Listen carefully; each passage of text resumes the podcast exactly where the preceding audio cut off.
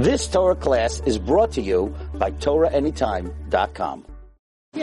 All right, so first of all, thank you for coming out in this weather. Um, I want to go back to last. I, I wasn't here last week, and so I want to go back to last week's parsha, and then we'll talk about this week's parsha. So first, let's go back to last week's parsha. So in last week's parsha, the Torah begins, and it tells us a story, and it says that that Yitzchak and and Rivka didn't have any children. Vayeta Yitzchak ishtoi, and Yitzchak prayed to Hashem, right, that he should have children, opposite his wife, ki akorahi, because she was barren. She, she didn't have any, she couldn't have children. And the pasuk says, "Vayes Eloi Hashem," and Hashem listened to Yitzchak. V'atahar Rivka Isho, and she became pregnant. So Rashi says that Yitzchak was praying for a child, and Rivka was praying for a child, and the Torah tells us that Hashem listened to who? To Yitzchak. Why? Because Yitzchak was a tzaddik ben tzaddik. His father was Avram Avinu. And Rivka was a tzaddik ben Rasha. Her father was Besuel. So as a child learning, when I remember when I learned this, and when I teach it in seminary, the girls get very upset. Why did Hashem listen to him, to him, not to her? She was also davening. And it always bothered me that the Torah would even tell us something like this. And It's like, for instance, let's say you hear a story, there's a woman and a man, and they didn't have children for 14 years. And they go to this big tzaddik, big Rebbe, and they say, Rebbe, you need, we need, we need a bracha from you. We didn't have children for 14 years. And the Rebbe says, listen, on the eighth day of Hanukkah, in the 11th hour, in the 22nd minute, if you say a certain parak in Tehillim, you're definitely going to have a child this year. Psh, the Rebbe said such a thing, in a skula. So they wait till it's Hanukkah, the eighth day of Hanukkah, to that hour, till that minute, and the two of them start crying that during that minute, right? They start crying to Hashem, Shahamalas Mamakim, and they finish it one minute, they finish it together, and a miracle happens. She becomes pregnant. And in the ninth month, they decide they're going to go to the Rebbe, to this great tzaddik, this Makubal, and they're going to thank him, and she's going to want to get a bracha that a child that should be she's able to give birth, it should be easy. So they come to the Rebbe. You understand she's in her ninth month, so she's all excited. She mentioned she's going to have a baby, and he comes, and they're like, Rebbe, the skula that you gave us is unbelievable. 14 years, no children. We, that moment that you told us, that minute we prayed, and, and, and, and we don't even know how to thank you for, for, for giving us, giving us this secret, and now, now I'm having a child. I want you to give me a bracha that I should have a child that should be easy. And the rabbi looks at these two, and he says to the lady, we'll call her Miriam, she says, Miriam, I want to tell you that I saw in Ruach HaKodesh that your prayer was not accepted. That your prayer went absolutely nowhere. And the reason you're pregnant is only because your husband is a tzaddik and his prayer was accepted. Your prayer? Yours? Ah. Nothing. The poor girl standing there, she's broken. Whoa, what do you mean my prayer is nothing? I daven just like him. What? Just because my father was a rasha? That's not my fault? If I heard such a story, I would never send a girl to that Rebbe. How could he do that? Why would he? If it's true, if it's true that he saw in Ruach HaKodesh that her prayer wasn't accepted, why would you tell her?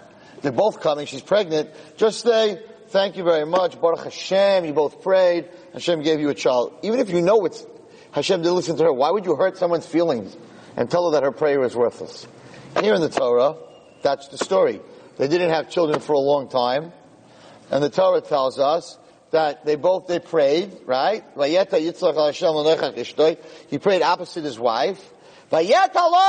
Hashem. Hashem, listen to him, not to her. Why, why would you make Rivka's tefillah like it's nothing? Even if it's true that Hashem listened to him and not her. Why are you telling me that? Why don't you say they both prayed, she became pregnant, she had a child, and they lived happily ever after? Why are you saying this demeaning statement that she didn't, that she, that, she, that, that her prayer went nowhere? So the Chidah says, But Hashem said, hey, But the Torah tells us, Vayesa Loi Hashem. Hashem only listens to him. Didn't listen to her. Why would you tell me that? Even if it's true, why would you tell me that? Why are we making Rivka feel, why are we embarrassing her? So the Chidah says something fascinating. The Chidah says she wasn't praying. It doesn't say in the pasuk that she prayed. It says, "Vayesa Yitzchak Hashem." Yitzchak prayed opposite uh, uh, to Hashem, opposite his wife, because she was barren, and Hashem listened to his tefillah. It doesn't say Vayeta Rivka. It never says in the pasuk that she prayed. So what's going on over here? So we all know, I'm sure you learned, especially 12th grade in Baragol, you surely learned this, that if you want to be answered by Hashem, you shouldn't pray for yourself, you should pray for someone else. In Hebrew we say, Kol whoever prays for his friend, nenet chila will be answered first. In other words, if you're looking for a shidduch, don't pray that you should find the shidduch. Pray that your friends should find the shidduch. If you pray you, that your friends should find it, then you'll find the shidduch. So what the Chidah says here is that Vayeta Yitzchak Hashem Noichach Ishtay. Yitzchak prayed opposite his wife. He prayed for his wife. He didn't pray that he should have children. He prayed that Rivka should have children. Ah, Vayeta Loi Hashem. Hashem answered his prayer because Kol HaMispal Be'ad Chavero Nenat So she never prayed. But Rashi says that she did pray. He prayed and she prayed. Rashi says, and his tefillah was answered first. And the answer is that let's say you have two girls, Leah and Miriam, both don't have shidduchim. Leah is praying for Miriam to find the shidduch, and Miriam is praying for Leah to find the shidduch. Now we know nenet Who's going to be nenet Each, if you pray for someone else, you will be answered first. But what happens if that person is praying for you? So then which one gets answered first? I'm praying for her, she's praying for me, so she's supposed to get answered first, and I'm supposed to get answered first. Who gets answered first? And that's what Rashi is saying. The tzaddik ben tzaddik gets answered first. Before the tzaddik ben Rasha. But not that she wasn't answered. It's just that he got answered first. That's what the Chidah says. But I heard a whole different answer, and that's really the main point that I'd like to make this evening. And it's a very important point, and it, it came to life this week in my seminary in Ateres Nav, and I'll tell you what happened. So, they were both praying for two opposite things. They were praying l'neichach ishta. He was praying opposite his wife means that he prayed for one thing and his wife prayed for something else, and they didn't agree on this at all. What was the difference? So they they didn't know that they were having twins. They thought they were only having one child. Yitzchak said, Hashem, if you're giving me one child, either he should be a tzaddik, pure white, or he should be the worst rasha in the world. He should be bad to the bone, the worst. I don't want a wishy-washy kid. Rivka said, if you give me a good one, great. If you don't give me a good one, he should at least be, have some good in him. Should be mixed good and bad. Now, you would all say, if I would say to you, who prayed correctly, you'd say, for sure, Rivka, why would you want a kid that's all bad? Get a kid that's half and half. And the answer is there's such a thing, there's a thing called rationalization. When someone is all bad, and you know that you're bad, you're gonna do tshuva. But when you think that, eh, I'm not so bad, you're never gonna do tshuva. So a person who's a big rasha, who knows they're very bad, they're gonna try to change. But a person who's like, eh, you know, I had when I started teaching in Crown Heights Yeshiva, Mill Basin, which is a school for kids who are not religious, so I had certain Israeli kids that they had what was called Friday night dinner. Their father would make like a bracha on grape juice, and the mother would light candles, and then they would go to the movies. They would drive to the movies, and they would go to the movies. Then I had some kids in my class that their parents knew nothing about Judaism. They didn't light candles, they didn't have a Friday night dinner, the kids who didn't have the Friday night dinner and had nothing ended up becoming Balchuvas, and one of them is a Rebbe today. And the kids that had a Friday night dinner, they, they weren't looking for more religion. They were satisfied with what they had. And when I said, you know, you're not keeping Shabbos, they're like, yeah, but my mother lights candles and we have a Friday night dinner, that's enough. So the kids who had nothing, they, they ended up changing. And Yitzchak very much believed in that. Yitzchak was davening that if I have a child, if he's good, he's good, but if he's bad, he should be a rasha. If he's a rasha, sooner or later he's going to feel bad about what he's doing and he's going to change. but I don't want a kid that's, that's wishy-washy. And, and Rivka said, I don't want a rasha. Let him be a little good. Let him be, let it be mixed. And the Torah tells us, Vayet Hashem. Hashem listened to him. And Hashem said, better to have a white or a black, I'm talking about spiritually, a white or a black, than someone who's gray. Because the gray person never changes. The proof to that, the proof to that is, I can bring you a few, a few proofs from the Torah. One proof was the Mabul. Rashi says that the, the world was doing, serving idols and murdering people and um, committing adultery, and Hashem did not destroy the world. Why does why did Hashem destroy the world? So Rashi says because they were stealing less than a penny. So one second. They were serving Avodah Zarah. They were serving idols. They were committing adultery. They were killing people. Hashem said, no, I got, I got time. We're not going to destroy the world. They went in and they stole the grape or one uh, sunflower seed. Hashem said, oh, that's it. World's going to be destroyed. That doesn't make any sense. And the answer is that as long as they were doing those three big Averos, Hashem said they're going to feel bad, they're going to do tshuva. But what did they do? They were wise guys. They would take a thousand guys would come to a store, and each guy would take a grape. Now, the store owner could not make them pay for one grape because one grape wasn't worth a penny. So all of a sudden the store owner lost all his grapes, a thousand grapes, but nobody was mechayev to pay because it was less than a shava pruta. So they all walked out saying, I, I, didn't steal even more than a penny. You can't do anything to me. So Hashem said, in that case, if they're doing this, they're never going to do tshuva. Then there's a rash, there's a, a Medrash Rabbah that says that in Pashas Noah, in Pashas, in the Pashas Bereshis, that why did Hashem destroy the world? Because there was that because men were marrying men with a ksuva, with a marriage license, and Bezdin and Bezdin, the courts of the world, were writing marriage licenses. So Hashem said, as long as they thought they were doing something wrong, they're going to do tshuva. But if the but if the bezdin, if the bezdin is saying that it's legal, so then they're doing something legal. They're never going to do tshuva. He destroyed the world. Same thing happened in Sodom. Why didn't Avraham Avinu go to Sodom? And Avraham Avinu was the biggest Baal Tshuva rabbi that there was. He changed the whole world. Why didn't he go to Sodom and give them a speech? Instead, he said to Hashem, "Is there 50? Is there 40? Is there 30? Go to Sodom and change them." How come Avraham Avinu never went to Sodom to try to change them? And the answer is that the Sodomites, they made it into a religion.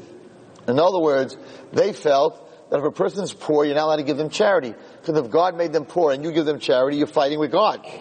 So they said if anyone gives, if any poor man collects charity, you have to kill him because he doesn't believe in God. You're poor, so God made you, you're not allowed to collect charity. If someone's sick, you weren't allowed to go to a doctor. Because Hashem made you sick, you're not allowed to get better. If a doctor would make someone better, they would kill him and they would kill the patient. They were crazy, but that's what they used to do. And they made it into a religion that if a guy was collecting money and he was tall, they'd put him in a short bed and cut his legs off. And if he was short, they put him in a big bed and pull him apart. Why? Because, because if you're not happy, you're poor, and you're not happy who you are, and you're going to collect money, means you're not happy who you are. So I guess if you're tall, you're not happy that you're tall, we're going to cut your legs off. If you're short, you're not happy that you're short, we're going to stretch you out. They were murdering people as part of their religion. Avraham said, I, I can't make Baal from that. They think they're doing a mitzvah. We can't stop the Arabs from blowing themselves up and killing people because they're not saying I'm bad people and I'm murdering you. They're saying I'm, I'm doing this in the name of God. Al Akbar. Before they do it, they're like, with Hashem's help. So if, they, if, if you're killing someone with Hashem's help, you're not going to change those people's minds. So the people who, who, who, who rationalize their bad deeds, you can't change them. So, so, so Yitzchak said, give me a bad one, but Kulay Ra. He should be totally bad, so that at least he'll, one day he'll look in the mirror and say, hey, what am I doing? And he'll change. And Rivka said no. And Hashem said, Yitzchak's right. So now what happens is, so in Ruach HaKodesh, Rivka saw that Hashem listened to, to Yitzchak, and that she's going to give birth to either a big tzaddik or a big rasha. That she's not going to get her way, that the kid's going to be a little shushu. What happens? She goes past the church, and the baby tries to get out. She goes past the shul, and the baby tries to get out. She says, one second. That's what I prayed for. I prayed for a kid who, when you go by a shul, he goes to shul. When you go by a church, he goes to church.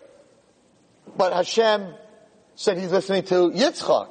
So she said in the pasuk, "Lo mazel anoichi." Why, why is this happening to me? Why are you giving me the child that I wanted? I thought Hashem, you're going to give me the child that Yitzchak wanted. Hashem.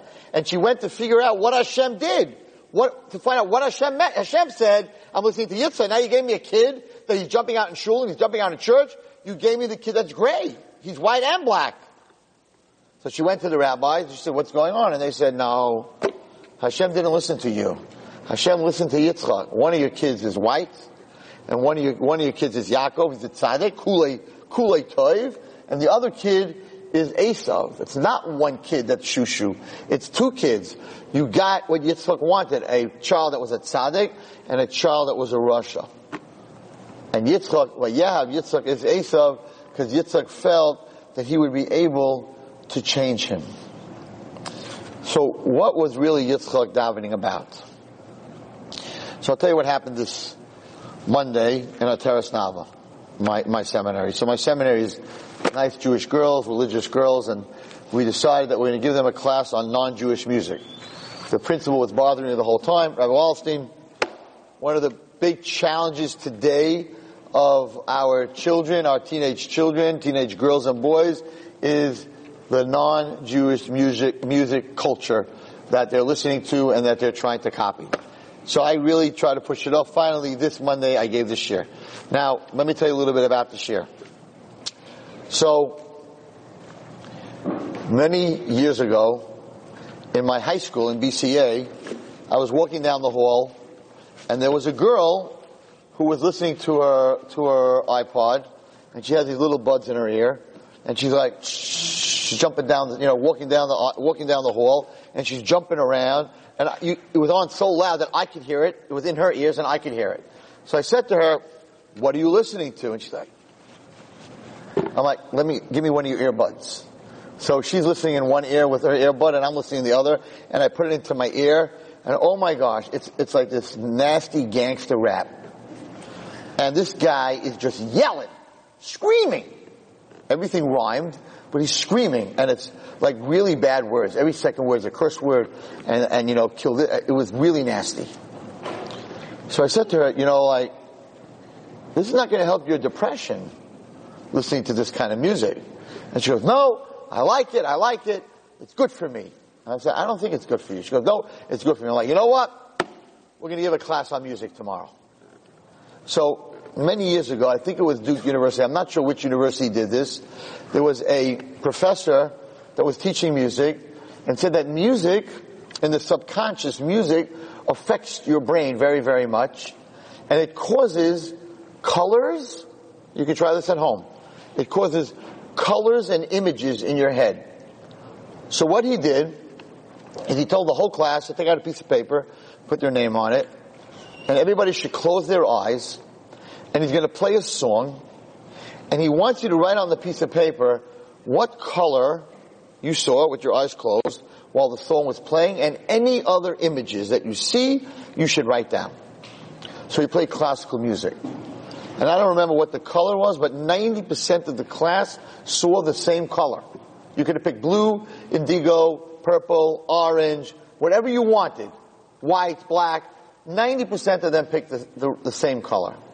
Then he said, write down an image of what you saw while you were listening to the classical music. One girl wrote a seagull flying over the ocean. One girl wrote sitting by a sunrise, sitting by a sunset. Everybody had these different translations. Then he changed the music to jazz, and there was a different color, it's a different color, and different images. And then he went to other music, and then rock and roll into other music, and each each type of music, the class saw a different a different color and different images. So I said, let me do this, you know, in this class. So in BCA, in my high school, a few years ago, I, went, I came in, first of all, I took some pictures of some rappers from a rapper magazine, and I showed it to the kids. I, I said, I want you to look at these faces, and they're all very angry, because being gangster rapper, you're not allowed to smile. It's like very, very hardcore, mean looking guys with a very mean gestures and a lot of gold. And I showed it to the whole class. I said, pass around these pictures. You know, this is, this is the top of that culture, of the rap culture. These are the guys who are running it. A lot of gangster rap. And, and, and this is, this is a picture of what the culture represents. Fine. I'm not judging the culture. I just want you to look at the picture. Fine. Then I took out pictures of Gedolim, Rapam, Rav, all the big tzaddikim. I said, now look at their faces. Beautiful, warm, smiling. This wasn't a shir where I'm giving any criticism. Like, you look at the picture and like, what, the girls say, wow, that he's so cute. He's so, he looks so, so calm and he looks so happy. And I, I gave out all these, these different pictures and I said, so the top of our culture, this is the Gadol Hador, this is what he looks like. The top of the rap culture, this is, this is what they look like. I said, that's the effect of the culture that they live in. You decide what you want to look like, but that's what it looks like. Okay. And then I played the music.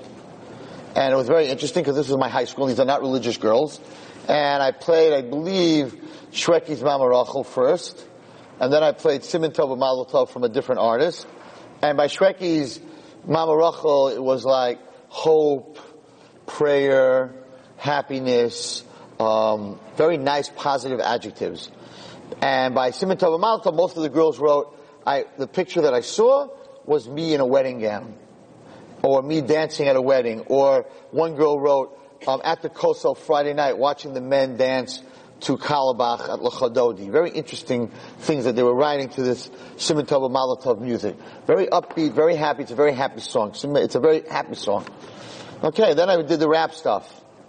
And they wrote death, despair, savagery, blood, darkness. Very dark, dark, right? That was their image. Again, now you don't see that when you're listening to the music, when you're awake, because you can't see the images when your eyes are open. If you close your eyes, you have these images going through your head.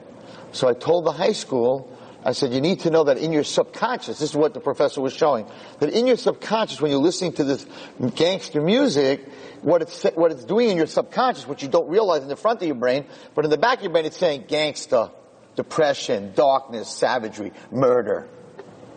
And if you keep playing that, you keep playing that, that's what's going on in the back of your brain. Of course it's going to have an effect on you. But when you're listening to it with your eyes open, you don't see it. When you listen to it with your eyes closed. So some of them said, that's it, I'm done with that kind of music. It was an interesting experience. I decided to do that in Ateres Nava. And right in the middle of my experiment on Monday of this gangster music that I put on, and most of the girls never even heard that stuff before, so all of a sudden three girls got up and said, no rabbi, shut it off. It's not fair what you're doing. I'm like, it's not fair. Why, why isn't it fair what I'm doing? Because I listen to non-Jewish music, but I don't listen to this gangster rap. I listen to soft rock and roll. So you're representing to the class that non-Jewish music is gangster rap. Non-Jewish music is not gangster rap. There are a lot of good country singers and other singers that are not singing about murder and killing and stealing. They're singing about love and, and, and romance and, and all the beautiful things. So, not fair. And Rabbi, you showed us pictures of, of, of, of rabbis. You didn't show us pictures of singers. The other ones you showed us pictures of rappers, of singers. Don't come with rabbis. You, you didn't show pictures of, of, of, of priests and ra- against rabbis. You showed pictures of gangster rappers against rabbis. That's not fair. And these three were like, blew my whole share out the door. blew it out the door. I had all the girls till they got up. And I realized that I would rather be speaking to kids who only listen to gangster rap. Because they would understand that has a big effect on them and it's wrong. But these girls don't listen to that. They just listen to non-Jewish music. So to them, there's nothing wrong with it. So those three will never change. For the rest of their lives, they will listen to non-Jewish music. Because they're listening to the non-Jewish music that's not radical. So Rabbi, it's not so bad. It's not, when I close my eyes, I don't see murder. You don't see going to the chuppah with your chassan, right? But I don't see murder. That's what Yitzhak was saying. Yitzhak was saying that, that if, if, if, my son is really bad, he'll come back. But when you start to rationalize and you start to make bad things good, like, you know, I have a boyfriend, but ever since I'm talking to him, he started putting on tefillin, So even though we're doing other sins together, but we're doing a mitzvah because of me, he's putting on tefillin, that girl's not coming back. She's not changing. But the girl's like, I'm really not, I'm really doing some bad stuff, Rabbi Wallerstein. I feel really bad. Then she'll change. The day after I gave that shia, three girls called me up and said, Rabbi Wallerstein, you're 100% right. I went home, I did your experiment. How do I get away from non-Jewish music? It's something that I need a lot. I want to talk to you privately. So those were girls that were listening to the wrong music and they realized it has a big effect on them. But those other ones, they're not going to change.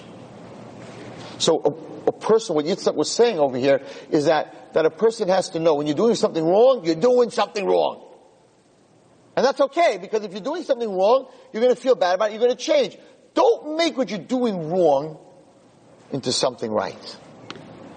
And that was Yitzchak's prayer. That was, that was Yitzchak's tefillah. And you see that that's what Lavan was all about. Lavan, when he did the flip, and he was, he was flipping this, on, on, this week's parasha, he was, he made Yaakov work for seven years for Rachel, and he, and he stole those years, because he gave, he gave Leah instead of Rachel. He switched. So Lavan would have said, I am a crook, I am a lowlife. I had my, this, this boy work for seven years for Rachel, and now I'm switching on him. Maybe he would have done tshuva. But what did he say? If you look at the pasuk, Lavan says, what do you mean? In our town, we never let the older one get married after the younger one. But, but he made a promise. He said, if you work for seven years, you're going to get the younger one. Now he's doing a flip, and the answer is, that was Lavan. Lavan made an excuse for what he did wrong. He's like, it's just, you know, it's, it's just the wrong thing. But Lavan, you lied to him. I know I liked him, but I liked him for a good reason. You know, I, I had this, this kid that once was working for me and he stole my checkbook. And he wrote $10,000 and cashed it. He stole from me. And I caught him. And I said to him, what are you doing? I gave you a job. Where's our Sato? You took my checkbook. You wrote $10,000. You stole from me. He goes, what are you worried about? It's my signature. I didn't sign your name well. The bank has to give you back your money. So you're not going to lose anything. Kachoya, the bank gave me back my money. Because it wasn't my signature and they shouldn't have put the check through. So he said, what did I do wrong? I said, but you stole from the bank. They gave me back my money, but they lost $10,000. He goes, yeah, but the bank charges so much interest to people, so I don't feel bad for them. So he made it gray. He made it okay. That guy's been in jail three times since, since he worked for me. He doesn't stop stealing. Why? Because he's never going to stop. Because he feels if he steals from the government, oh, the government, uh, you know, the government takes so much taxes. If he steals from a bank, uh, the last time he went to jail, he stole from a casino. And he said, the casino is a bunch of gamblers. You know, they steal everybody else's money, so why can't I steal their money? He went to jail.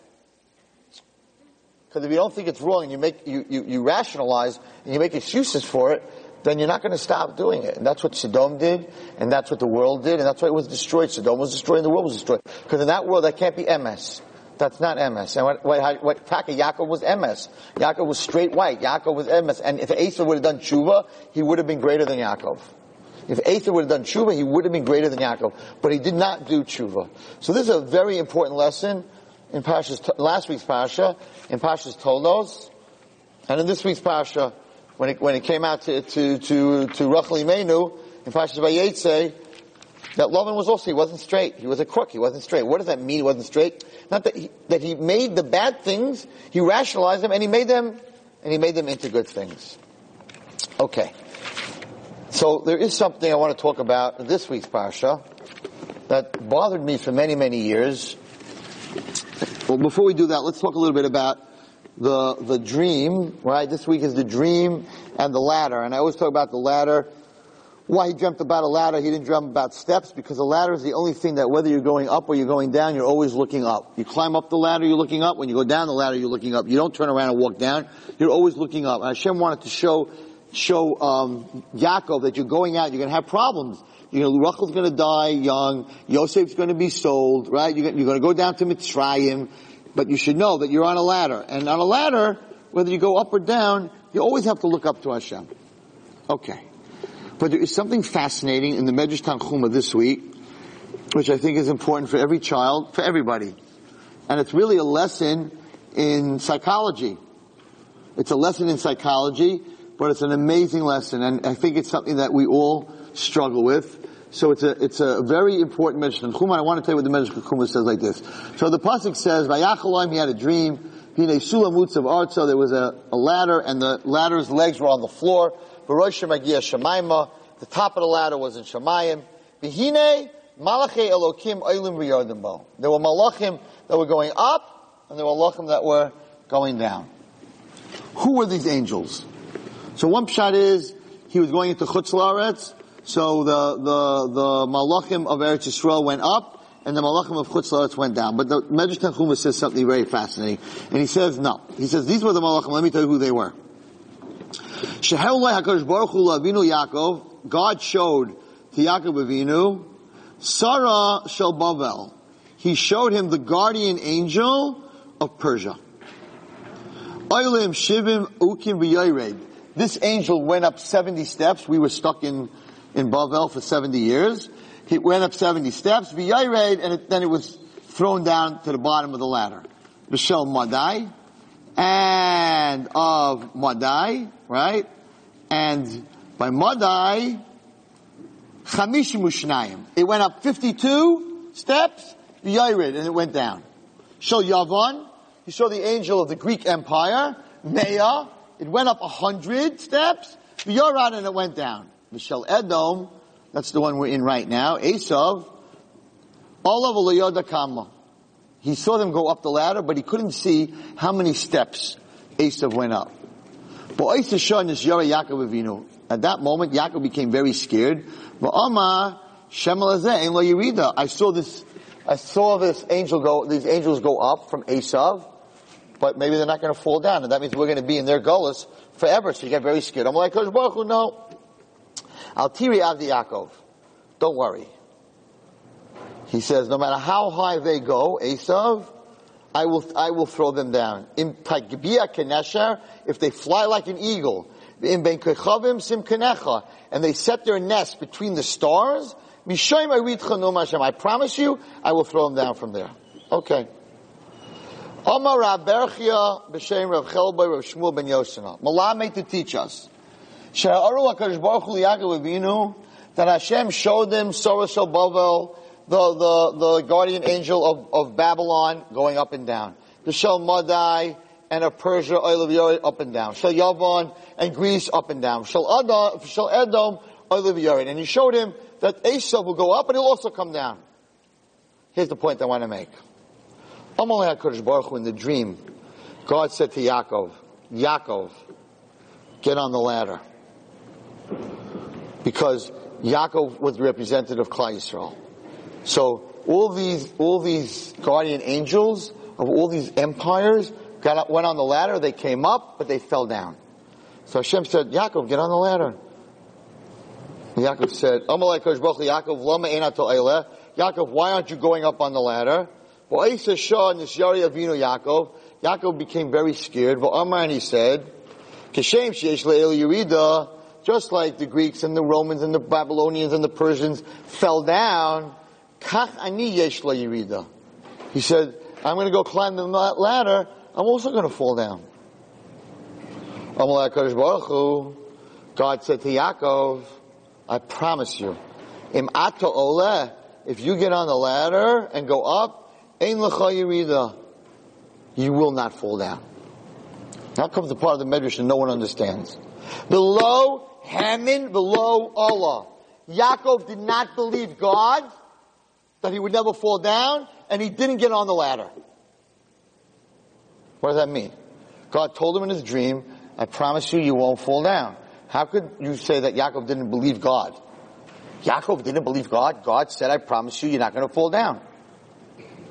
So the, the Teretz, the Medrash Chuma says, not that he didn't believe God, that they would never fall down. He said, I don't believe that the Jewish nation will always be tzaddikim and being going up the ladder. Sooner or later they're going to sin. And when they sin, they're going to fall down. That I don't believe in you, God. I don't believe that we could do this. I don't believe that we could keep climbing and keep growing and not fall down from the top of the ladder. Now there's something in this medrash that is very true psychologically. Yaakov Avinu said a statement that I hear in the teaching of children many, many times, and of people, and in challenges. I'd rather, a lot of kids are like this. I'd rather not take a chance than take a chance and fail. There are so many great people that if they would have just tried, they would have found out that they have that, the ability. But they're so scared of failure. You know, kids that, that I, I, there's some kids that don't play ball, and they, and for a boy, it's very important to play ball. And you know, we tried to get him in school, we tried to get him to play ball, but he's so scared that he's not going to be good that he'd rather not play at all. There are girls in school that are so scared that, that, that, that, that anxiety that I'm not going to be good, so I'm not going to even try. I'm not going to try out for dance. Uh, I'm not going to try out for play. Uh, I'm not going to try out for art. I'm not going to try out for music because maybe I'm not going to be able, I'm going to fail. I'd rather not do it than fail. I'd rather not even take the chance. And that's what Yaakov told Hashem. Yaakov said, I don't want to take a chance. I'm scared. I don't want to do it. I'd rather not go up the ladder at all. I'd rather not get up to the 200 step and then fall. I'd rather not get on the ladder at all. And Hashem said, but I'm telling you to get on the ladder. But Yaakov said, I know. I know, I know that you believe in us and you believe in the Jews, but at one point we are going to sin, and when we sin, you're going to take us down the ladder. So that's what he told Hashem. I don't want to get on this ladder. And Hashem said, no. He said, you're different. He said, Yisrael, I will never take down the ladder. He said, but if they do sin, he said, hazeh. I will put them through pain. They'll put them through suffering, but I will never make them go down the ladder. And then he woke up from his dream. Klal Yisrael still on the top of the ladder. And, it, and, and it's, it's, a very, very beautiful shot, fantastic shot. You know, there are four symbols on Hashem's seat, on Hashem's, Hashem's kisei covered. You know what they are? Anyone here know what they are? There are four symbols on his chair, on his throne. There's an eagle. What? There's an eagle, there's a ram, there's a lion, and there's Yaakov Avinu. And there's ya- Yaakov Avinu's face. it says on the Kisei cover, these are these four things. So it says here, very fascinating. If you look, if you look at the pasuk when he goes to sleep, right?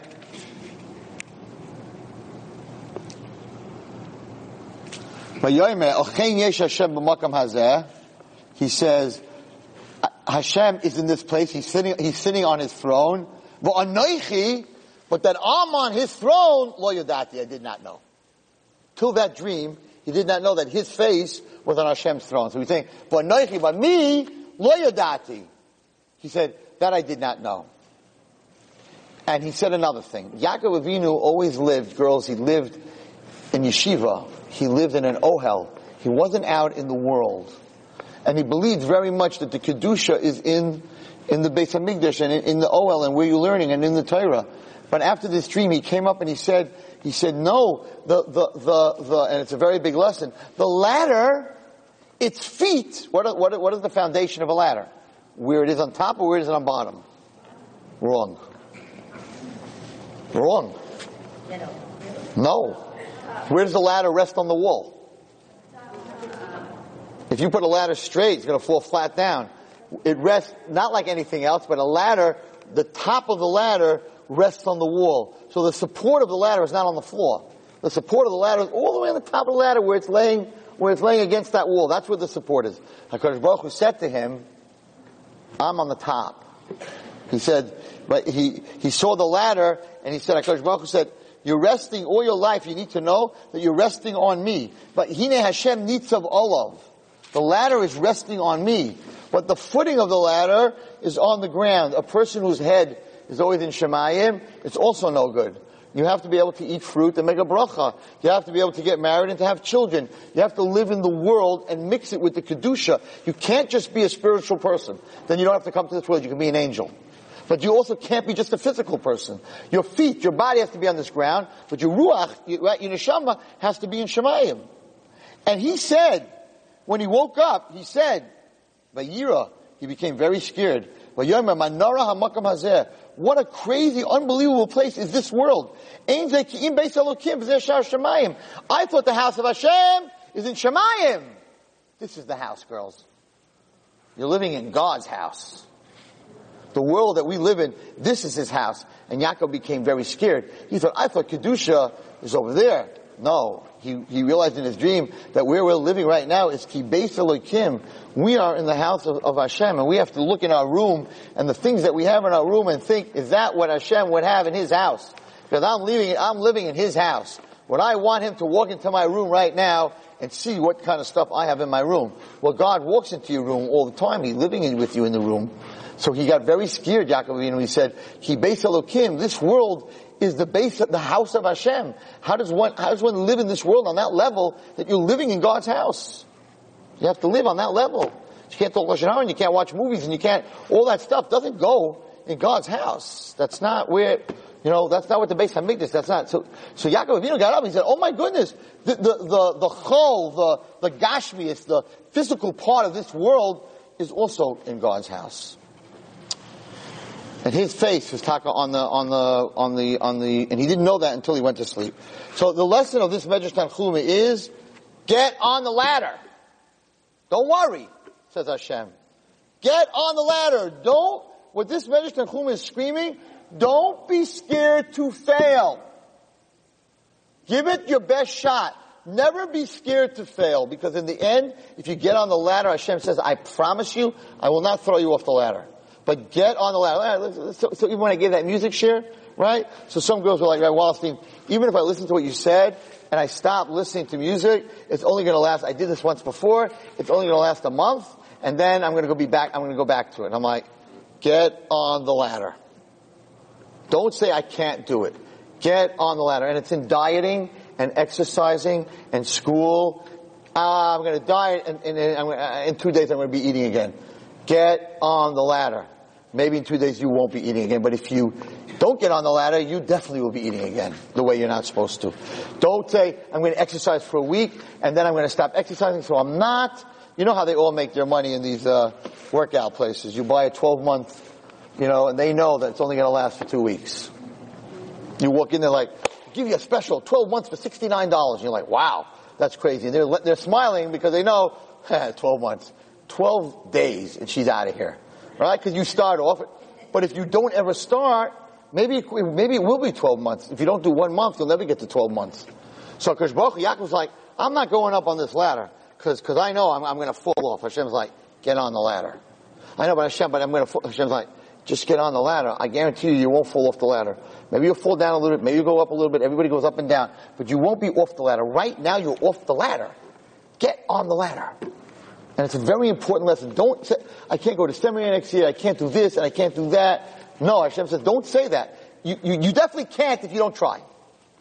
You definitely can't if you don't. If you don't try, you surely won't. If you try, maybe you'll make it to the top. You have to try. You have to try. I always tell my kids Jack and the Beanstalk story.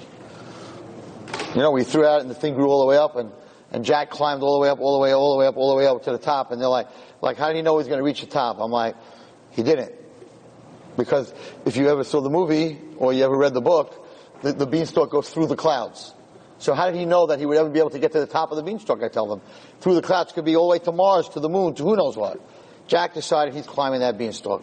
Whatever's on top, there was a castle on top with a giant, you know, fee, fi, fo, fum. They make, my grandkids love this story. And I keep telling them over and over again, and for some reason they think it's like they never heard it before. But, you gotta try.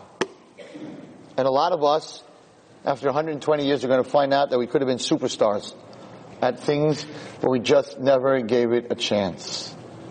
You gotta try.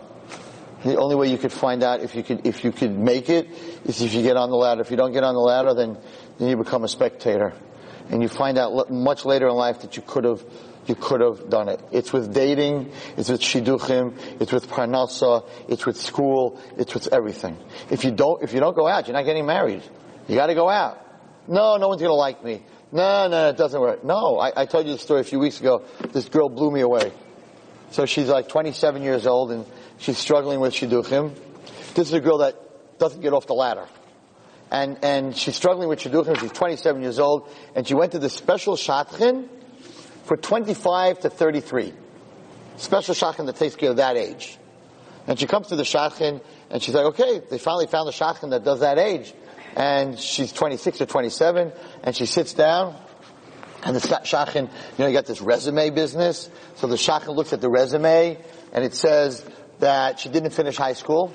She got kicked out in like 10th grade. She didn't finish high school. Her parents are divorced. Her brother went off to Derech. So the shadchan looks at her, her resume and says, um, I, I, you know, my specialty is after 25, but you have a lot of baggage. That's what she tells this girl. Nice, good shadchan. No? Don't you want to meet her? You know, thank you very much. Right? You have a lot of baggage. But this kid is feisty. So she turns to the shadchan. This is a girl who doesn't get off the ladder. She turns to the shadchan. She goes, I know. I have a lot of baggage. But you tell the boy that you read me to, that, that you make the shidduch, that you read me, you tell him that I have a lot of baggage, but you tell him that my baggage is designer baggage. I was like, yes. I said, you got a chance. In words, I got a lot of luggage. But my luggage is Louis Vuitton. you tell him, it's not just regular luggage. That's a girl that even after a shadchan tells her, get off the ladder! You got baggage! You're not gonna find a shidduch! Get off the ladder! She's like, no, I'm on the ladder! You tell him, I got luggage. Yeah, I got plenty of luggage and baggage. You tell him it's designer. I'm like, she will get married. But the girl that says, oh, the shadchan said, shadchan said I got baggage, this is never gonna happen, I'm not gonna even try, forget it, give me my resume back. It's not gonna happen. And, and that's a very important lesson in life. Don't ever fear to fail. The greatest failure is not to try. The failure of not trying is much greater than trying and failing. Because at least you can look back and say, I gave it my best. The person who doesn't try is a complete failure. This is not a lesson from a psychology course. This is a lesson between a discussion in this week's parasha between Hakadosh Baruch Hu and Yaakov Avinu. Get on the ladder. Yaakov Avinu said, "I am so scared to get on the ladder. I'd rather not go on the ladder because if I climb up, I'm going to fall." And Hashem said, "Don't worry about it. Don't worry about it. Just get on the ladder." Because Greek was on the ladder and Persia, they were all on the ladder and they all fell but the Jewish nation will not fall. Hashem said, get on the ladder. And Taka, Yaakov Avinu got on the ladder. Okay, I want to end with something that's very puzzling. And many girls learn this pasuk in a very wrong way, and they get very upset. And the pasuk says the following: Before Leah gave birth, Vayar Hashem, and Hashem saw Kisnua Leah, that Leah was hated. How do you learn that pasuk? Do you think Yaakov hated Leah? Right? In our heads, it's like Yaakov loved Rachel and he hated Leah. Yaakov Avinu, he couldn't hate anybody. He couldn't even hate his brother Esav. How could he hate his wife? But everybody learns this pasuk in school.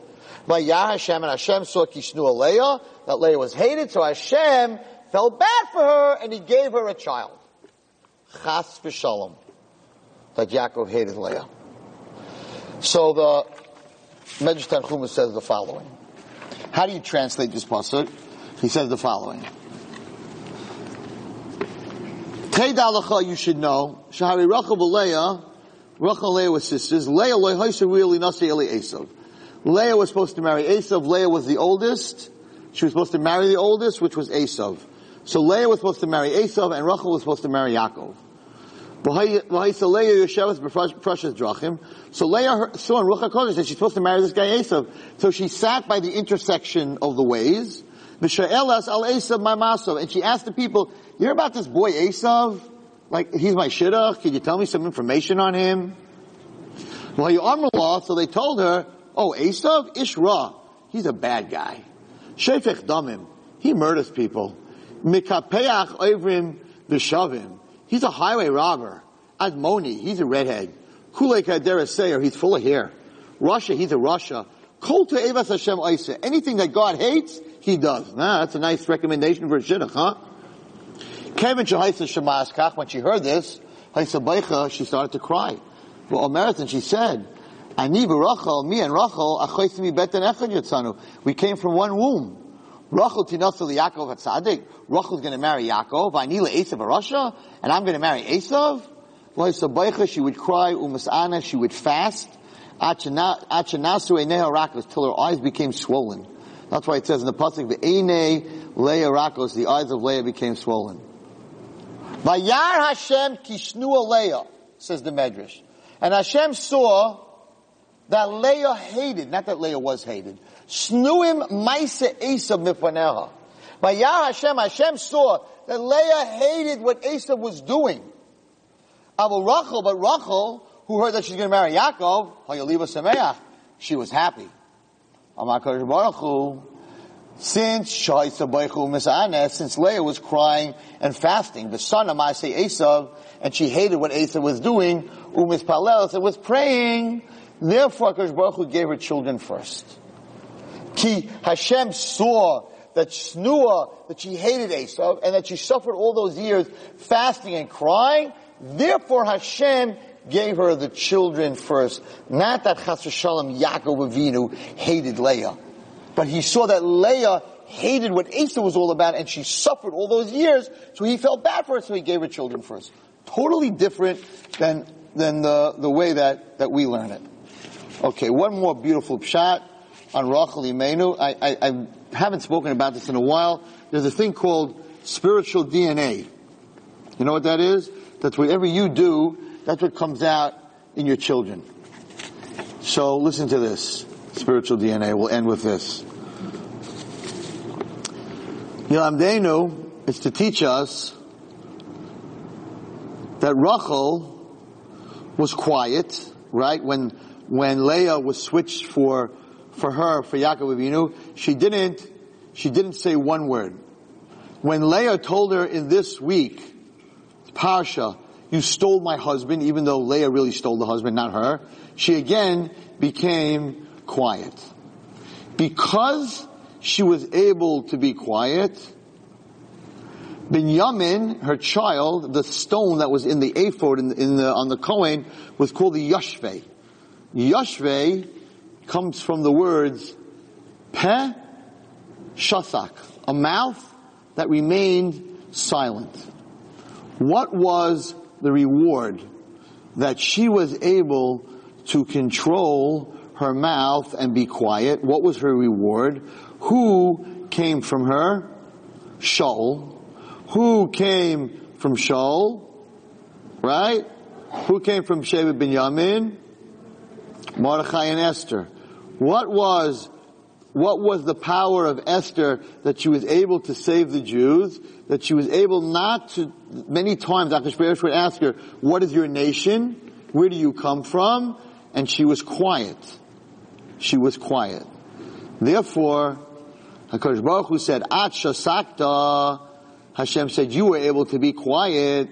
Chayachi, I promise you, because of the schus of you being quiet, Many years later, your children will be saved because your great great great granddaughter will have this DNA, this power of shtika, and that she will not give away who her birthplace and where she comes from, and that was Esther Hamalka, and that's who came from Shevet Binyamin, who came from Rachel, who ended up saving Klal Yisrael, and Haman was totally destroyed because they never knew until the last moment where Esther came from. That's called spiritual DNA. So if a girl today is quiet and she gets insulted in public and she doesn't answer. Or her friends are talking Lashon Hara and she walks away and she captures this midah of shtika. You should know it's not just for you, but that your great grandchildren and your grandchildren will have that same power that you're giving them through your DNA. That you were able to be quiet. You're a tsnua. You know, there's a lot of girls that that are challenged with tznius, with, with being modest. But if you're a tsnua, you give the power to your grandchildren. For some reason, she doesn't have that. You know, there are girls that are not, they don't have a problem with it. It's like, I don't, I don't even want to wear a short skirt.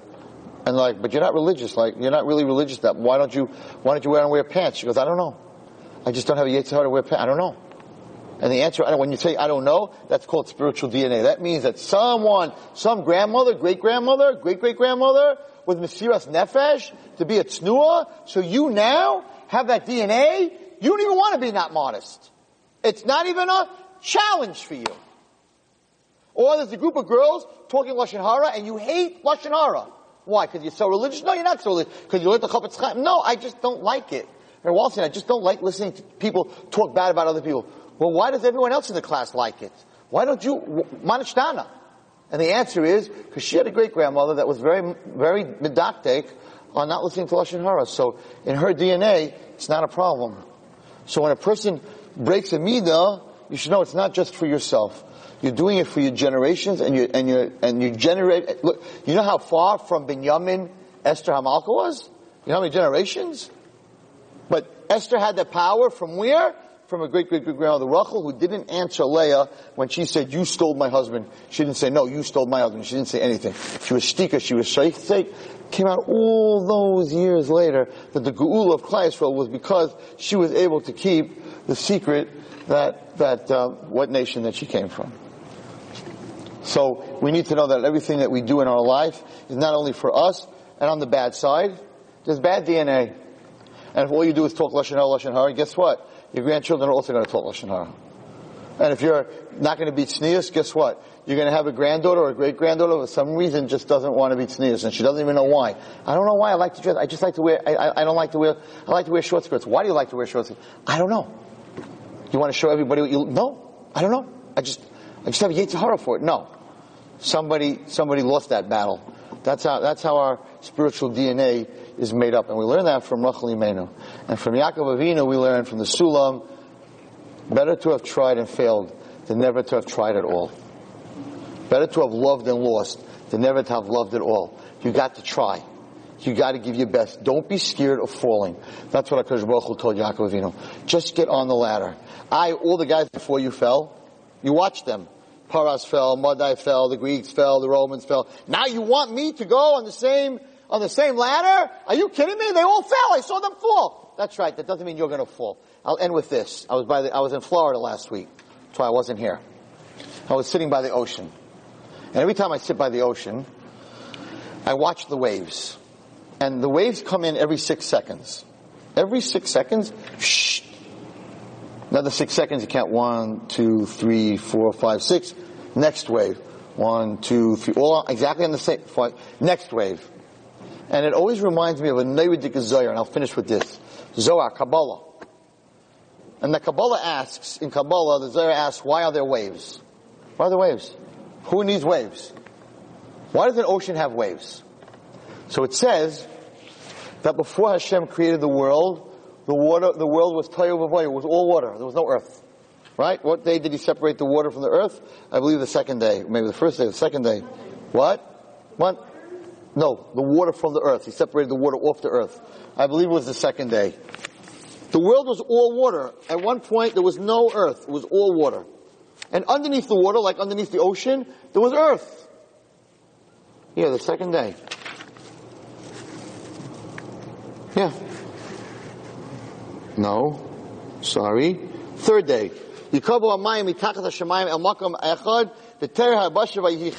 Hashem said, I'm going to separate the water from the land and you'll be able, in the land, you'll see the land like we have now, the world as it is.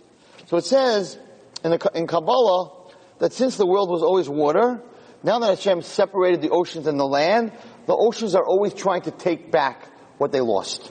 This is what it says in the. So the ocean is always trying to flood the whole world and bring it back to its original state.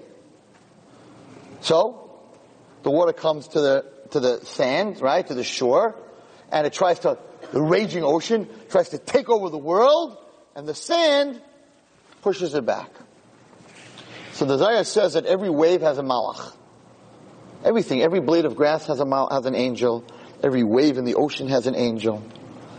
So the Zohar says that when the wave comes and hits the ground, right, it's trying to destroy the world, then it gets pushed back out, the next wave comes. So he asks, why doesn't the malach of the first wave that hit the sand, the beach, that got pushed back, tell all the other waves, forget about it. What are you wasting your energy and your time? There's earth, there's a beach, we're not going anywhere. If he's a malach, tell all the other malachim, you're wasting your time, and then there will be no more waves. This is what the Zohar says. Maybe we think the Zohar. It, that's what it says. It turns to the next wave that's coming in and says, forget about it. I was just there. I tried to take over the earth. There's a beach. It pushed me back. That malach says to that malach that just said that, he says, you couldn't do it. Doesn't mean I can't. And the next wave comes. And he can't do it. And he goes back into the ocean and tells the next wave, forget about it, it's not going to work. And that one says, just because you didn't do it, doesn't mean I can't do it. And the next wave comes forever. Every six seconds, the next wave says, just because you can't do it doesn't mean I can't do it. Just because you can't do it doesn't mean I can't do it. And each wave thinks, I can take over the world even though you didn't. That's how a person has to look at life. Yaakov Avinu said, the Persians fell, the Greeks fell, the Romans fell, everybody that climbed up fell. I don't want to do this. I don't want to fall. Hashem's like, you're not going to fall. Every, every other wave in front of me didn't make it, got pushed back into the ocean. I'm the wave that's going to take over the world. That's how a person has to think. That even though this girl failed and this girl failed and this one failed and that one failed, and how am I going to do it at Wallerstein? I don't have her, you know, we're having this play and, and there was this one girl that I wanted to get, try out for this play that's coming up Motzei, Motzei Shabbos. And, and she's not a religious girl and I want her to become part of the play because if she becomes part of the play, she maybe, maybe it'll make her religious. And she's like, you know, I went to tryouts and, and, and I don't have those, that kind of voice. I, I, am not going to be picked. I, I, I don't have. I, am listening to these girls. They have crazy voices. I'm not going. to I'm. I'm like just try out. Do your best. I know, but there was a girl that she was like a bird, and they didn't pick her. Why would they pick me? Well, they picked her. It's Alexandria. Yeah. Well, they picked her. It's the high school. Yeah. So, want to tell them to. Yeah. This Motzei Shabbos. Buy tickets. Buy tickets on Sunday night. Alexandria. Beautiful play. Done very, very professionally. What? I have no idea. But she's singing. But she's singing. I don't. I didn't go to hear the parts, but. So just because this one didn't get picked and that one didn't get picked, how am I ever going to get picked? You, if you don't try, you can't get picked. You can't get picked if you don't try. If you try you don't get picked, okay. But at least you tried. My bracha to everyone in this room should be that you should grow up to be a wave. And you should always believe that even though this person didn't bring Mashiach, and you know, people say to me, I understand, Ray Wallstein, why do you say that we, we could all bring Mashiach? Rav Moshe Feinstein didn't bring Mashiach. Right? Rav Yaakov Kamenetsky, the, Vil, the Vilna Gaon didn't bring Mashiach. The Ari HaKadosh didn't bring, the Rambam didn't bring Mashiach. I'm gonna bring Mashiach! You have to believe like the wave. Just because they didn't bring Mashiach doesn't mean I can't bring Mashiach. And everybody has that koyach. But you won't see that koyach unless you try. You gotta get on the ladder. And if you get on the ladder, you'll realize that the top of the ladder, if you get on the ladder, you'll realize that Kodesh Baruch Hu is on the top of the ladder. And whether you're having a hard time, or you're having a good time, Hine Nitzav Olav, on a ladder, going up or going down makes no difference. You're always looking up. We should always be zoche to be always looking up. Thank you very much and good night. Thank you. You've just experienced another Torah class brought to you by TorahAnytime.com.